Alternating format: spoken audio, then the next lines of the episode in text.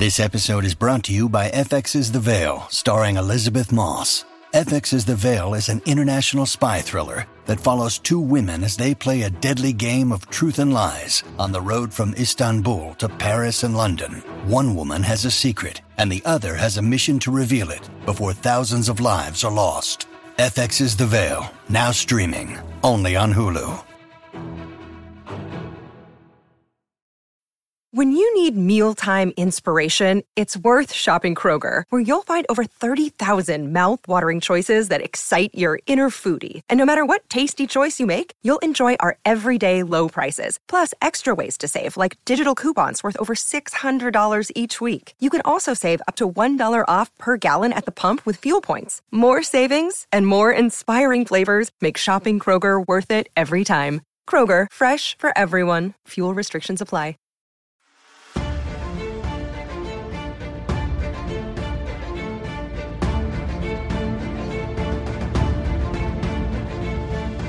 From the southernmost points of Dorne to the lands of always winter, and what is west of Westeros, and the shadows in the east. I'm Ken Napzok, and this is a brand new edition of Casterly Talk. So happy to be back with all of you here. Finally, finally, finally. Hi, friends. If you're watching on the YouTube channel, we're not dead. We're not dead. What is dead may never die. And uh, so it is from uh, the Greyjoys all the way to Game of Thrones, Song of Ice and Fire, and uh, now maybe some Lord of the Rings podcasts out there. For those who missed the second update I released recently, I, long story short, kind of lost control of the podcast temporarily. Uh, the rights, nothing was yanked away. Just was a, a, podcast got caught up in a, in the closure of another company, and I was on, uh, you know, Blue Wire podcasts and had a. They're very gracious, very supportive, uh, me control. But what that meant is I had to reload uh, uh, about three months worth of episodes back onto Anchor to sync up that podcast feed so that we uh, could get back to normal here. Game of Thrones rewatch, I swear to you, gonna pick up guests, names, faces that you know and love coming in here. And we're back here on the YouTube channel, which we're trying to build up. We're trying to do this whole thing. Um, so thank you for your patience. Thank you for your patience. Did not mean for it to take that long, but we're back and finally got a, a week where I could get the workflow worked out. Workflow, kids, if you're building podcasts, many podcasts, careful about that workflow. But we're here, and I'm going to play catch up on some news uh, but I also want to talk about the, if you missed it again, that second update, you can go check out the episode here. I uh, will be in addition in addition to covering uh, the world of ice and fire, which is the the phrase we use to cover all of it and all the shows and properties and books and, and maps and all the things we love. I'm going to be talking about the Lord of the Rings show here, the Ring of Power show on Amazon. I don't want this to become a fantasy channel. I'm not a giant fantasy fan. High, low, mid fantasy doesn't matter. I like I like Game of Thrones. I like Song of Ice and Fire. I like some Lord of the Rings stuff. Other things will come and go. Not not a fan of the stuff. I just I just have a little specialized interest here. But I am a Lord of the Rings fan. I am cautiously optimistic and looking forward to the show. So why not? This is my uh, my my channel here. I, I won back my independence we're going to talk about that show when it comes up here. And along the way, maybe do some Lord of the Rings updates, profiles, talk to some uh, Lord of the Rings fans out there, whether you're listening or some of the, the faces, the voices, and pundits who come hang out with us here. If you're watching on YouTube, you want to support the show, there is a QR code that uh, you to donate to the show, uh, but not necessary. But I do want to acknowledge that it's there. And if you're listening on the podcast form, yeah, we'll be t- uh, taking those ad breaks uh, from time to time here. Not right now, though. Um, we're just going to get right to it here. Back, uh, well, we're going to get to the George R. Martin news update. George R. R. Martin is the number one news source for World of Ice and Fire news, as it should be. As uh, he wants to even be more. Uh, great stuff. And this was, uh, we're going to get to his, uh, the information he just dumped on the world back on March 9th on his Not a blog. Some of it, actually, I'll say this, all of it was confirmations or you kind of nodded your head and went, yeah, yeah, yeah, okay. But it was nice to hear it from him, from someone very much on the inside, and it just got me excited, and it got a lot of you excited. As I said before, but if you're just catching up with the show, I love that HBO, the powers that be, are like, we're not done with Game of Thrones. We're not done with this world. There's so many more stories to tell. Regardless of what you out there listening or watching may have thought about the end of the Game of Thrones HBO series, it still generated a lot of attention, buzz, acclaim from people like me, um, not acclaim, disclaims from uh, other people out there, but it doesn't matter. It's a viable property. It's a viable property. Though I do feel there is uh, a certain amount of politicking going on with some of the words from some of the people involved with House of the Dragon, George R. R. Martin himself. And I'll tell you what, I agree with it. I a- absolutely agree with it. Also, if you're watching on YouTube, I'm, I'm holding a note card in my hand. It's a little. I'm not going to do this whole episode, but I feel I feel like I'm Jim Cramer on Mad Money or something. I'm holding or Paul Ellering, the old manager of LOD, like holding a, a Wall Street Journal here. Apologize for my distractions. Before we get to the George R. R. Martin news, though, I wanted to go. I always love shouting out the websites, uh, not affiliated with them in any official capacity. I do love the websites Watchers on the Wall and winteriscoming.net. Check them out. As I always say, Casterly Talk is just part of a larger ecosystem of Game of Thrones, Song of Ice and Fire, World of Ice and Fire, and George R. R. Martin enthusiasts.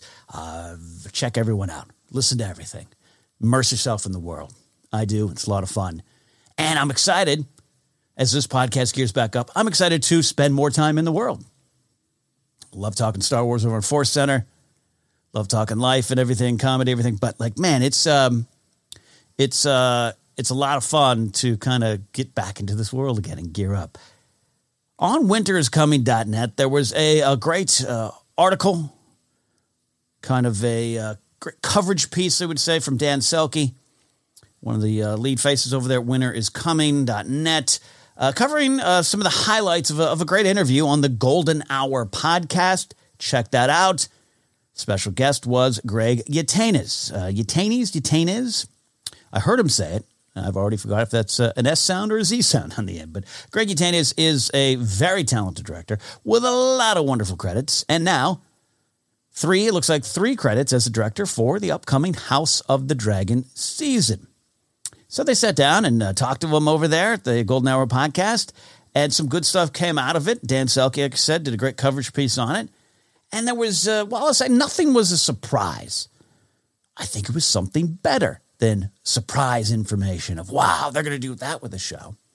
We've already seen a teaser trailer. We've already seen a lot of shots. This show, they took their time to make it because, one, I think they wanted to, and two, they had to. With COVID, they never really had to shut down production, but they had to go to great lengths to make it happen. But there was something better than surprise tidbits or surprising news. It was reassuring. There was reassurance all through this interview and especially to the fans who might have some struggles with the end of Game of Thrones. And I always want to be clear if you're just kind of hopping on this train. I love season eight. I'm going to be clear about that. I love how the show ended. I love the connections. I think it connected greatly to what the show was doing, especially back to like season three when the show really, I thought, was starting to shape up and send us in a certain direction. I love Peter Dinklage's comments about season eight and the end of the show, and he's a, a wonderful grump at times. But in saying that, especially if you're watching me on YouTube, this is not one of those channels where uh, my rule is the only uh, law of the land. I understand it didn't work for everybody. I understand some people loved it but had problems. Uh, some people loved little things but had a lot of bigger problems. And other people loved the season like I did, but still are maybe more vocal about some of the things along the way. Where I just, season seven, I have a little more problems with season eight. I just absolutely love. But we'll see when I rewatch that season in conjunction with the others as we are continuing the Game of Thrones rewatch. And in doing the Game of Thrones rewatch, again, I remind you all, I'm diving in on the themes, the moments, what the show is telling us, what the show is telling us about morality, uh, the shades of gray, the nuances, the black and white uh, actions there, the, the, the evil, the good, but also as it builds towards the ending. What is it communicating to us more than plot, more than story? I'm interested in that stuff too, of course. That's vital. You got, you got to have that characters, and everything. But what is the show communicating? I would actually argue with Benioff about themes are for high school book reports. Themes are dripping out of the show because the show is communicating things. But all that to say, I want I want to make sure as we kind of reboot Casterly Talk here, especially when not on the episodes when I'm the only one, and there'll be uh, other folks, of course, coming on the show. But most of the time, it's going to be me in my home studio talking. Because hey, I have the power. Uh, I, I, want to. I, am not just um, stepping over my tongue to make sure everyone feels comfortable. I just really want to acknowledge a lot of different thoughts and opinions by people who still love the show and still love this world and still love this property. And that's great. So, all that to say, some of the words that Greg Yaitanes was saying in the interview, I just pulled up some of the quotes as, as pulled up by Dan Selcke. Um, I think, I think they're reassuring. First of all, he gave some clarification on the roles of the showrunners, Miguel Sapochnik and Ryan Condal. Uh, I know the roles probably bleed over and they're probably in all the meetings and all that kind of stuff, but you know, dual showrunners, especially showrunners that don't seem to have a track record of working together. This isn't um, a director pair like, say, Bert and Bertie. Uh, just, just did some great work I loved in the Hawkeye series, even the Russo brothers, any other things like that. Uh, you know, seems like, uh, I'm not saying two names pulled out of a hat, but hey, can you guys put together this show? Someone coming in new, Ryan Condal, someone carrying over a lot of the, the things uh, that people love and celebrate about the HBO series with Miguel Sapochnik. Yaitanes said that Sapochnik has the physical production side and the visual side, which makes a lot of sense. This is a man that made Hardhome a reality. This is a man that, uh, whether you saw it clearly or not on your TV screen, did an amazing job at The Long Night in the Battle of Winterfell. That makes a lot of sense. It reassures me. And we, again, we've seen by now, we have all seen the teaser trailer. We've all seen the promo shots. It looks like that show we all, at least at one point, were in love with. I don't think we're going to have a 100% connected to can- canon world, which I'm totally okay with. That's just a lot of things I see coming out of George R. R. Martin's m- uh, mouth and mind. Um, but even then, that's not 100% official. HBO needs it to probably be in that world. They need those kind of bigger connections, thematic connections, and the history and lore but we are in the past, and the past does not have to be beholden to the future, which is the future is something we've already seen on HBO. But at least I love the feel that it looks, and knowing Sapochnik has kind of that side, he'll take the show through that side, and then Ryan Condal has the lore, the characters, the story, the big picture.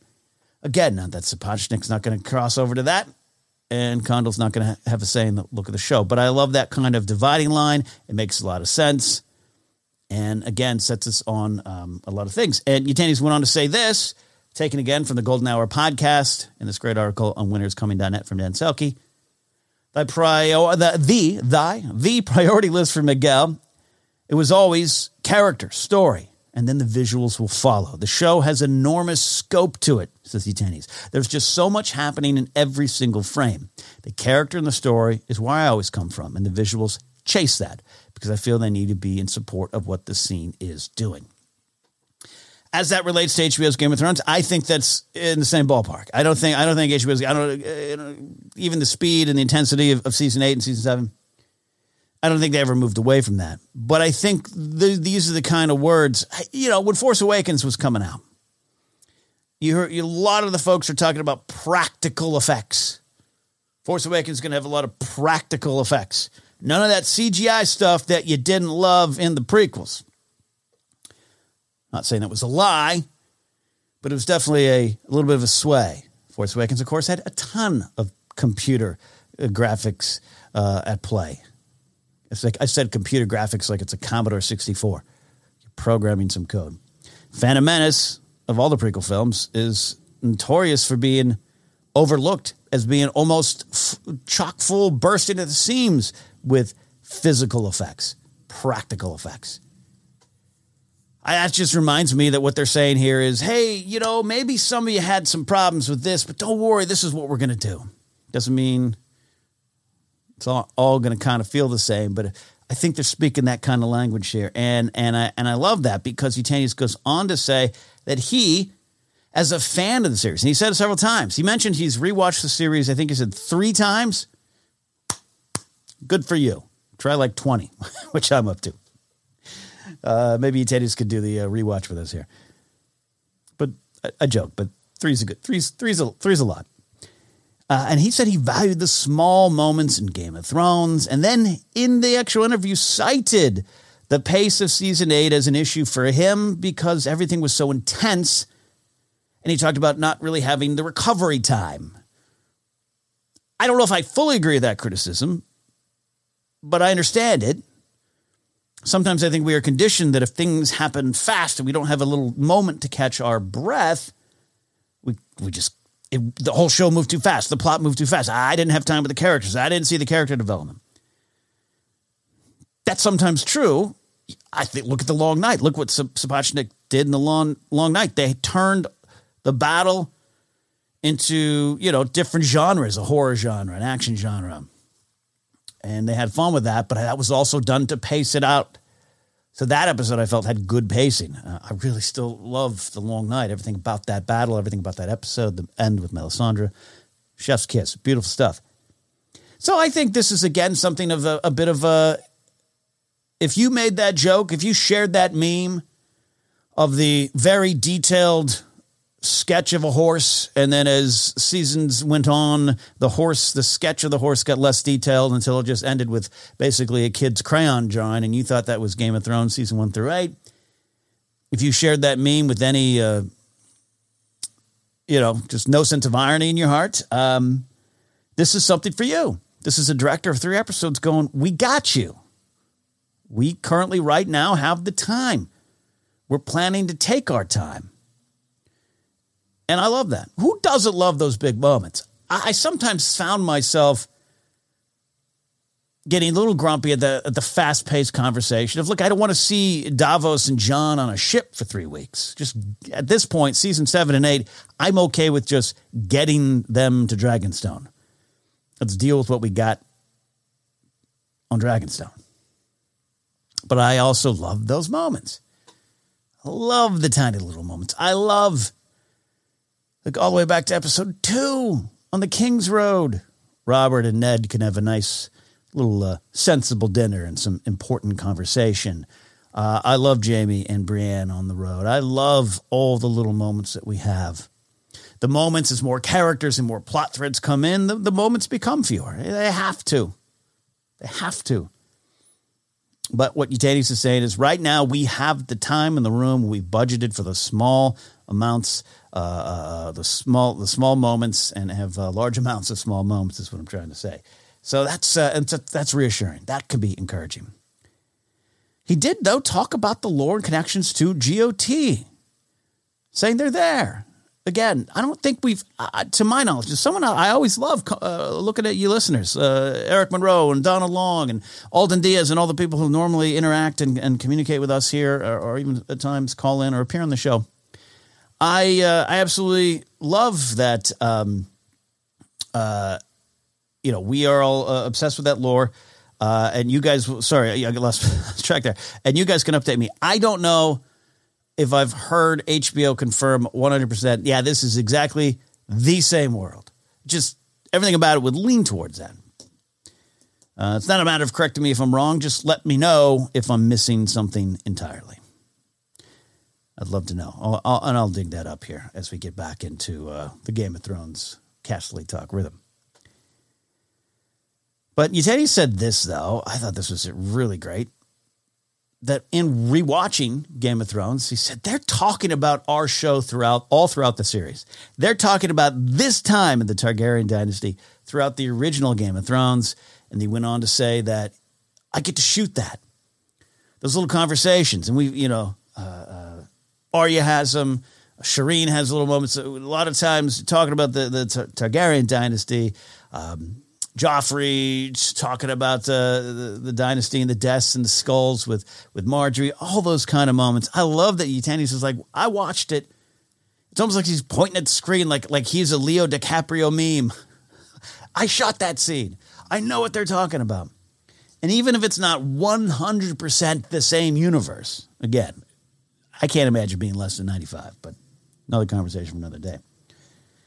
That is just, it gets me excited, especially as we're as we're doing this uh, rewatch here on the podcast, and it's taken me back through the show again. We're getting no joke. I think I've seen Game of Thrones uh, start to finish, uh, you know, in the fifteen to twenty range time. Except for I haven't seen seven and eight as much because you know every year you rewatch and as you get ready for the next season, and then it builds and builds and builds and builds and builds and builds. So I'm a lot of having a lot of fun, and I'm still looking to those moments and getting excited that we might see them in House of the Dragon or maybe even in other shows too. That was great. I love that.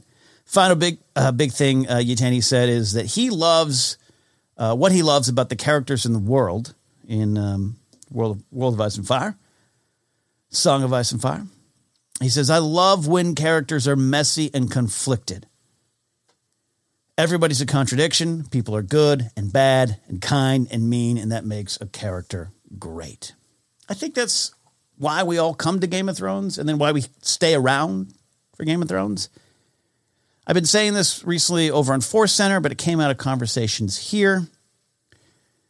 Um, I love Star Wars. I love uh, Game of Thrones, which again I just use as a general term to talk about this entire world. But I look at Star Wars as telling us what could be. Where it's like even something like Star Trek is like, here's what was, and here's what we could do with that. Star Wars is in this uh, other time, this other galaxy, far, far away. And it's saying, hey, here's some similar situations. Here's some political situations. Here's some uh, wartime situations. Here's some social issue situations. Here's some financial, economic uh, situations. Here's what we could possibly do if we chose to go in this direction as humans, chose uh, focusing on empathy and compassion and finding hope amongst the fear. That's kind of Star Wars in a very general nutshell. Game of Thrones gets to play in the Aragorn's tax policy world. Uh, as I always re- reference uh, George R. R. Martin saying, uh, Tolkien didn't have to deal with Aragorn's tax policies. He just had to put him on the throne, and we all cheered, and end of story, because that is a modern myth. That's a fable. That's, that's all we kind of want. George was fascinated with the other side of the world, and that goes uh, into every character in his series. And that's why we love it. And I love Star Wars for that. Here's what could be. And I love Game of Thrones for here is what is our reality. Here's what we all are. George R. Martin draws from so much real history. Star Wars does too. But George R. Martin does almost one to one comparison. And, and then you get to explore humanity in a different light. I think sometimes the lessons are the same. Game of Thrones doesn't need to focus on hope. Star Wars is preaching hope. So Yaitanes is right on the money. We absolutely love this. It's the darkness, it's the light, it's the battle in, inside all of us. It's the greed, it's the power, it's the ego, it's the machinations, it's the fun of courtroom uh, and courtyard and, and kings and queens courtyard uh, fights and politics. Love that stuff. And we're going to need that in a Targaryen civil war. When family, family starts fighting, man, that's going to be different. We're going to need all that stuff. Love that. Great thing. Check out the full interview on the Golden Hour podcast. It did touch a, little bit on, hey, when's the show coming out? I did see, I didn't look too far into it. There was some news this week of uh, a making of House of the Dragon book uh, being set to be published sometime in the fall, which might come at the conclusion of the show. It's it's hard to read. I I, I do think it's a, a moving picture. Even the attendees, I think, talked about it in this interview of all the post production that's needed. Uh, as George R. R. Martin said in his March 9th update, they they have wrapped production on House of the Dragon. Now on to post production. What what's that like? How many people are able to work on it? Are they still under COVID protocols? Uh, you know, that still is something you have to uh, be concerned about. Or, you know, how many people, just how many people are in the office? How many people are working at home? There's those kind of things now that are in post production. And then, do you want to go head to head with the Lord of the Rings show? I'd be fine with that. I don't need to worry about a ratings battle. It's streaming wars. I'll watch it back to back. Could you imagine? I'd be okay with this. Could you imagine if on Sunday nights on Amazon Prime, HBO Max, 6 p.m. Pacific time, you get these two episodes. You got Lord of the Rings, you got Game of Thrones. There's your Sunday night. I don't care who wins. We all win in that situation. But from a business standpoint, uh, the, the conversation, the engagement, all those kind of things that you do, do look at in modern modern media, I could see, and I, I just kind of want to put some money down on the shows being separate, but we'll see. We'll see. We'll be covering them. So this is it. Check out this interview with Greg Yaitanes, uh, or fairly, least go to winteriscoming.net, click on Dan Selcke's article. All right, let's go into this update. I uh, was getting uh, Casterly Talk up and running. Uh, I apologize for kind of spamming the feed. I had to drop, like I said, about three months worth of, worth of episodes back onto Anchor so that all the episodes would be present. Um, so apologize for that, but we're back up and running. But because of that, I, I missed a chance to talk about this George news when it was hot. Uh, George R. Martin, like we said here, is the uh, number one source for World of Ice and Fire news on his Not a blog or sometimes he'll say too much. He uh, said these things. Let's just kind of run through here. And then you guys, I want you all to give me your take. We'll talk about at the end of the show how you can do that. Of course, his first big update was on Winds of Winter, saying he got a lot work, a lot of work on Winds of Winter done in 2020. We had kind of heard that before. 2021, he says I got less work, but he points out less is not none. When will these books come out? When will the final book come out? I, am not giving up hope. I'm not giving up hope. But he's uh, giving that update there. He also points out look, there's all the other things I'm working on. I got a couple hundred pages into what he hopes to call Blood and Fire, not Fire and Blood Volume 2. Blood and Fire, which I like. That makes some sense. Of course, there's a new version of uh, Fire and Blood out, uh, a, uh, a, a, visual uh, version, a, a, a, illustrated version. Uh, I might pick that up might pick that up. Uh, and I'm uh, preparing myself. If I can get a moment of downtime in my Star Wars reading, I am going to uh, reread parts of Fire and Blood to get myself just even more familiar with the era the House of the Dragon will be in.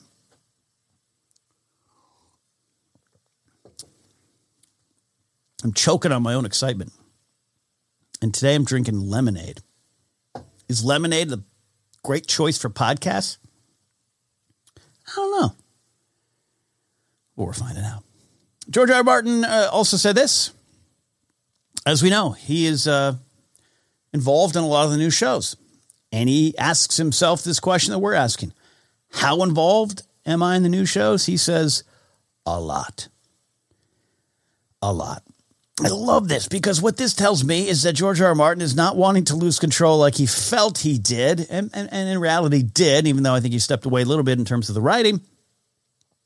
Uh, about the control he lost on uh, the HBO uh, GOT series. It's just the way of it, man. I feel bad for George. I also don't feel bad because that's the deal. That's the deal you probably took.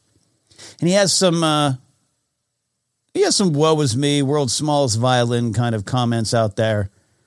That one that we've mentioned before here. You know, they were having a problem figuring out some of the character stuff, and they, the producers and directors huddled around, and I was there, and no one went to me. And, uh, you know, I, that's when I realized this wasn't really my show. Yeah. No beep. That's what happens. Uh, that's what happens. And look at Marvel shows. Matt Fraction is a consulting producer on Hawkeye. That was a gift credit. Uh, he and uh, David Aja, not consulted for Hawkeye in any, um, I think, uh, uh, large percentage or degree. So, but that's just what it is. But, but, I think George understands now. If I don't want to experience that again, if I don't want some of my fandom to experience that again, where I seemingly and in reality lose control of my shows, I want to be involved. I want to roll up my sleeves and be involved. And I'm excited for that. I, for one, very excited about that. I want that. He's all over this. All of it is in his head. All the big thoughts. I would argue, and I would tell this to George over chips and salsa at his favorite Santa Fe, New Mexico restaurant that even he has admitted that some of the actors have come in and, and made different choices that end up being what he felt might have been better choices that he can't separate maybe some of the character performances from the characters he's now writing. And that's just it's to me how, how it's worked. So i'm never going to throw the baby out with the bathwater even if it's a dragon baby. Um, it's just the way it works. But i want george in. I want him to be that source of information. I want him to have excitement for this. I don't want him to be bitter and regretful. I think he sees this as a chance to continue and a chance to improve on what he had put out there before. Um, and that's saying a lot because GOT certainly raised the standards for acclaim and awards and fandoms and excitement. Uh, he said this uh, they've got the Sea Snake show. And again, a lot of this is information that I wouldn't say is surprising, information we've talked about here. None of, the, none of it's official from HBO, but this is pretty official. The uh, Corlys uh, Velaryon show, uh, the, the, Sea Snake. Um, we've heard about that one, but he says, uh, and again, I personally might not know some of the information that he's conf- said here or confirmed here. Uh, it might be out there, so I apologize. But Bruno Heller, former showrunner on Rome, working on the Sea Snake program. Uh, Amanda Segel, uh, scripting the 10,000 Ships, of course, the Nymeria series. And Steve Conrad, helming Dunk and Egg. We talked about that recently on the show, one of the last uh, new shows we did with Alden Diaz uh, as a guest on that one. Uh, but uh, George says, and by the way, George also said up top that he's finishing the novellas for that series as well. Uh, but that series, he says, most likely going to be called The Knight of the Seven Kingdoms, which I think is a great title. But he also said uh, The Hedge Knight, as he said, The Hedge Knight has its partisans. Uh, so maybe a civil war over what the title. I A Knight of the Seven Kingdoms is a long title. But I think uh, to a general public, it's not that people won't understand what a hedge knight is. It just, it's, that's not as sexy. Hedge knight. A knight sleeping under a hedge because he has no house, no home no, no, no. A Knight of the Seven Kingdoms. That's a great title. I hope that's the title. He went and talked about the uh, animated shows, many in development. He's seen a lot of concept art. Uh, he mentioned the Yi Ti series for HBO Max. The animated shows are going to be uh, on HBO Max. Uh, the Golden Empire, the name of that one. Again, I think we kind of had heard that one. I, I, uh, this, the animated shows. I know, I know some just from stuff going around town. They're really trying to really just explode out the animated side of Game of Thrones. And we talked. Uh, uh, actually, I think take it back. I think it was on another show. Talked about the Lord of the Rings one. Maybe we did do. No, we did do that. No, what am I saying? We on the on the update episode, I talked about the Lord of the Rings animated show, the uh, Rohirrim show, which is going to be more closely connected to Jackson's uh, Lord of the Rings. Um, I think that's great. Love this more Game of Thrones content. What can go wrong? We'll talk a little bit more about expectations in other episodes. Uh, like I said, I don't know much. I don't know much about in this world. I, I do have a lot of friends who uh, work in animation out here, and I've been hearing some of the stuff going on, and all of it's development, all of its pitches, all of its ideas that might never see the light of day. But there's some exciting and different things going around in the animated side, animated side, and George is uh, saying that here as well. And uh, in closing, there for me, I've been one of those just finish the damn books jerks in the past. It's gotten to that point with me. I I'm, i never want to come off as, as, as critical of George. I think some of his statements, some of the distance he put between himself and the show towards the end, um, at moments I have I, I take offense to a little bit, maybe because I just love the show too much and I'm a homer for the show. But I just think he's you know some of his books are long and rambly to me, and uh, but it's this wonderful world he created. But I, I, I feel myself in the last couple years going towards more of a negative side when George is like, "I'm trying to work on the books." I'm like, "Just finish the damn books, man." Easier said than done. Um, but after reading this news update, he very clearly is. It's not something that's casual for him. This is his life. This is his legacy jerkballs like me sitting on cameras in their home studios. Um, it means nothing to George. What means everything to George is this world he's creating and continue continuing to create. So, um, even though occasionally he might still get a little grumpy and say, "Just finish the books, George," um, I say that because I'm just I'm excited to see what he has planned. I think there's a bit of a gauntlet thrown down. The show ended. It did what it wanted to do. It did perhaps its own thing. George, you've hinted at your diff- yours could be a little different. Well, here you go. Let's do it. Let's see it. And let me just say this: um, George put his mood on this blog because remember, remember, remember blogging. Remember, we all used to blog. You got to put your mood. You got to put your mood. He he put tired. I've had trouble getting the energy to get this episode up today because of some of my workload this week. And my workload was nothing compared to George R. R. Martin's. So I'm a fan. I'll close the show by saying this. Hats off to you, George. Little newsy hat off to you uh, for all the work you continue to do into this world that we love, this world that we love celebrating. So much more to come. Um, his legacy is complete. He could finish this book, get the next one, not have any involvement in any of the TV shows. He could sell the name, sell the rights, and head on down the road, the King's Road, if you will. He's not. He's not. He's here with us in the castle, trying to create even more stories for us to talk about, for us to pundit about, for us to enjoy. So, absolutely. I'm tremendously appreciative of George R. R. Martin. And he's the number one news source. Folks, we are wrapping up here for today. Just a little update. Uh, we are excited. I'm excited to get back into season four. Where are we up to now? We're up to episode three. We got to do the rewatch on that. More news shows. I'll start looking at some other things. I keep saying I want to get ready for House of the Dragon. Probably get ready for Ring of Power. We'll start doing that more and more. And we're back on Anchor. So what that means is those old uh, voice messages that a lot of you used to call into the show, we can do them again. We can do them again. So if you have the Anchor app, that's probably the best way to do it. I think you can uh, find the links in the desktop version as well. If You have a question, a comment, anything you want to say about something we talked about today? What do you feel about this information? Bruno Heller, working on the Sea Snake Show. Amanda Segel scripting 10,000 ships. What are you expecting for an Nymeria series? Steve Conrad, Dunk and Egg, The Golden Empire. What kind of animated shows would you want to see? And like me, are you uh, excited for George to finish the books more than grumpy about George finishing uh, the damn books? Let me know. Let me know, or any other thoughts, any other questions.